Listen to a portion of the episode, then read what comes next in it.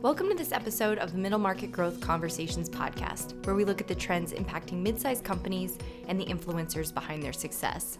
I'm Katie Mulligan, an editor with ACG's Middle Market Growth magazine. For this week's episode, I spoke with Chris Hebel, managing director at investment bank Houlihan Lokey. I asked Chris about his work helping companies raise capital, and he addressed some of the questions that come up, particularly for small and middle market companies that might be new to this process. Chris is also the chairman of ACG's Intergrowth Conference this year, so we talked about that event and how it has benefited him professionally over the years. Intergrowth will be in San Diego this year on May 2nd through the 4th, so if you haven't signed up yet, head over to intergrowth.org to learn more. Now, let's hear from the chairman himself. Here is my conversation with Chris Hebel of Houlihan Lokey.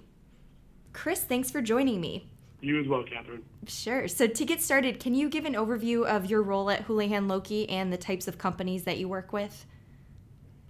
Sure. So, I'm a managing director on the West Coast for Houlihan Lokey. We're a global investment bank. Uh, we have the largest private capital investment banking group on the street, which means that we have 35 people dedicated to raising private capital around companies, middle market companies, uh, both large and small, public and private but the idea would be to help them solve transformational opportunities.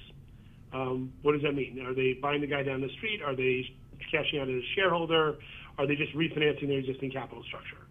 Uh, but the opportunity would be for, for us to work with companies to help them raise capital in a, in a private forum. And when you're working with a company whose situation is complex, what are some of the advantages of looking for capital outside of the institutional loan market?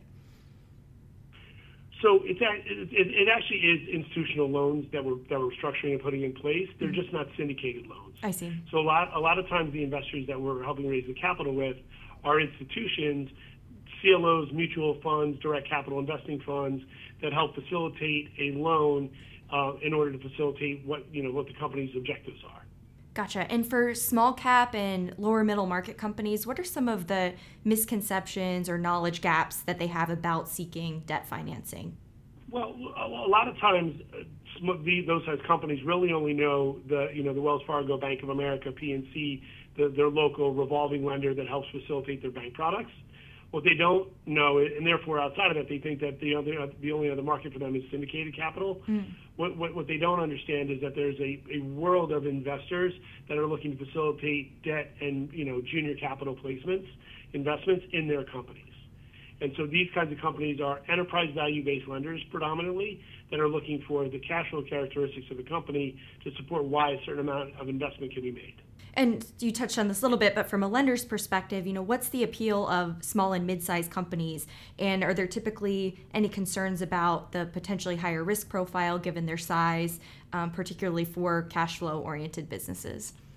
So I think that I think that what, what a lot of times what companies are, are looking for is is an opportunity to raise capital that supports something that they're doing. And as I mentioned a few minutes ago, whether it was buying the guy next door or cashing out a shareholder, what they may not appreciate is how do you put capital in place that would be supportive of the objective, the, the, you know what the opportunity is, the transaction, but also one that's you know supportive of the company's projections and the way the companies can perform after that capital is in place.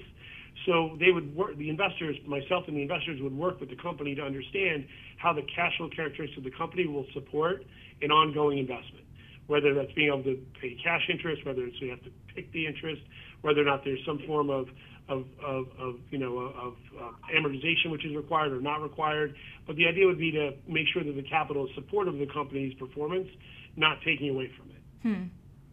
And in addition to you know looking at what the uses will be for this capital, can you dig into that a little bit more? What types of questions should companies be asking themselves before they um, you know go out and, and raise debt financing? So, you know, what, what are what are some of the objectives of, of the, the company in general? Are they looking to grow through, you know, building a new warehouse? Are they, you know, a new plant? Are they looking to grow through um, through buying, you know, as I said a couple times, buying the guy down the street?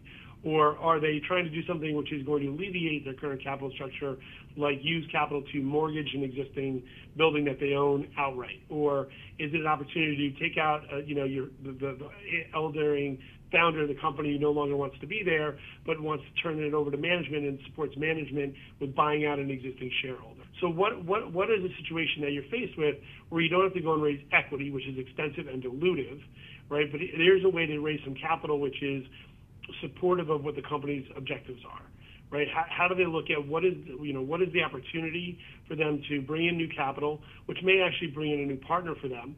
A lot of times, the investors, these types of investors, have invested it across companies and lots of money before, so they have experience which could be supportive of a company's objectives, but also could bring in some regimen in terms of operating and reporting, which is helpful to why you you know why that capital should be in place, and help the company you know you know be aware of how they should operate, knowing the institutional partners in place.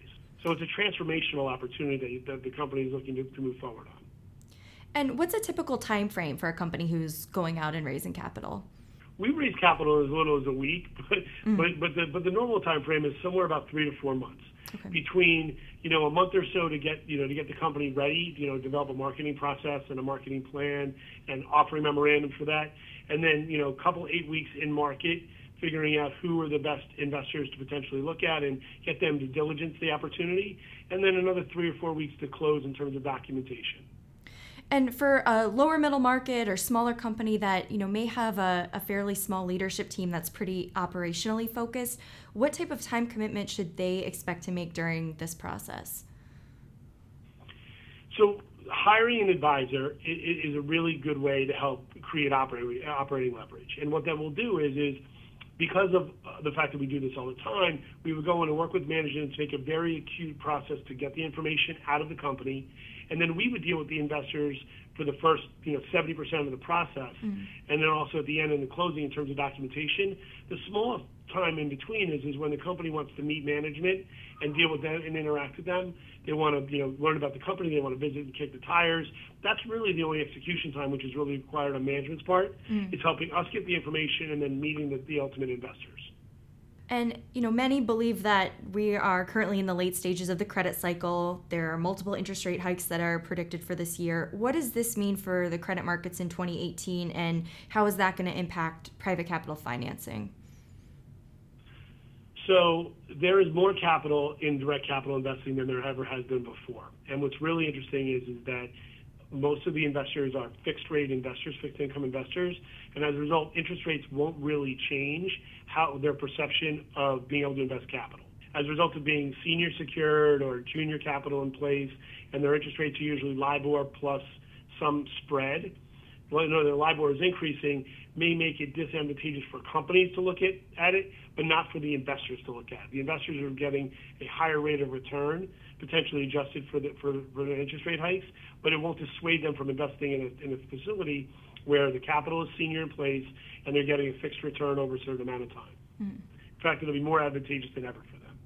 And the tax reform package that passed in December included some less favorable tax treatment for corporate debt than we had in the past. How do you foresee this impacting the types of financing solutions that you put together for small and, and mid sized companies? So it's an interesting exercise, but it doesn't necessarily detract from why people need capital. People are going, going to want to go through the modeling exercise to understand what the implications are for this capital in place with, the, with regard to the tax implications, but it's not going to stop them from needing to do something that's buying the guy down the street or paying out a shareholder or refinancing existing debt. Like all those things are still going to happen anyway. Sure. So as a result, how you apply the capital may affect the structure ultimately, but not the need for capital. Mm. So I don't expect that there will be much of a, ch- at least in the first couple months, there hasn't been much of a change in terms of volume. In fact, it's increased. So I don't anticipate there will be much of a flow through once people get adjusted to the fact that the tax implications are in place. Sure. So it's a consideration, but the underlying conditions in which a company would want to borrow, that doesn't change. Not at all. Uh, switching gears a little bit, let's talk about your involvement with ACG's Intergrowth Conference. You are the chairman this year, and wanted to hear if you can talk a little bit about the value of this networking conference for the type of work that you do.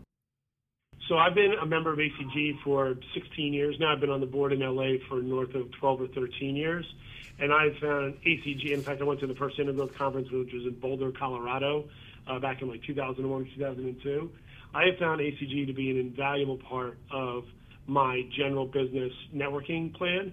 Um, being able to go to certain cities and meet with you know 1,500 to 2,000 people at a large conference at any point in time, um, and be able to solve for not having to go visit multiple people you know within that city, really does help me be very acute and efficient with my marketing process. Mm. Um, and as a result, Intergrowth, which is you know proven to be every year the largest conference of, of any of the ACG chapters, uh, it's going to be held in San Diego this year on May 2nd to the 4th. Um, and it's going to be, the, you know, the opportunity for uh, close to 2,000 people to come and network over the course of three days and be able to share their perspective on the market, learn about some of the educational programming that we have in place, and you know, go through, you know, go through their, their normal, their normal intergrowth, you know, process. Mm-hmm. And you've also been very involved with ACG Cup, I understand, and that's the association's annual MBA case study competition that is currently wrapping up in many of our markets. Can you talk a little bit about that program and its value to the broader middle market M&A ecosystem? Yeah, I founded the case study 15 years ago as part of the ACG Global platform. And the idea was is how do you find a way to integrate MBA students predominantly. There's some undergraduate institutions. Today there's 105 schools nationwide that participate, close to 5,000 students every year.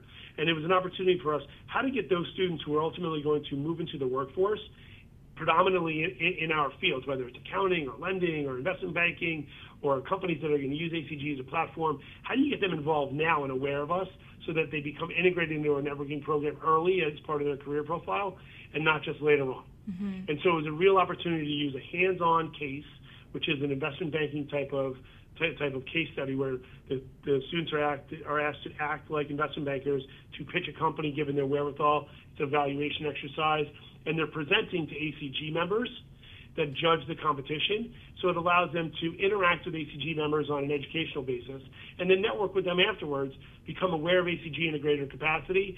And at least in the LA market, I can tell you that there's probably two or three dozen students over the years which have become members of ACG, both in their MBA curriculum and also once they become, you know, in the career field.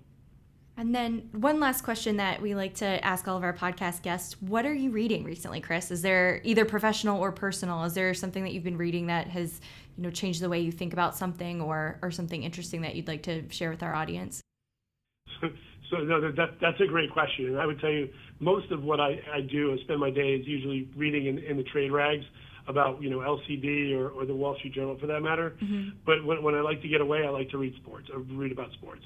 So any any sports book that I've that I've read recently, any reading I've done personal basis has been around sports.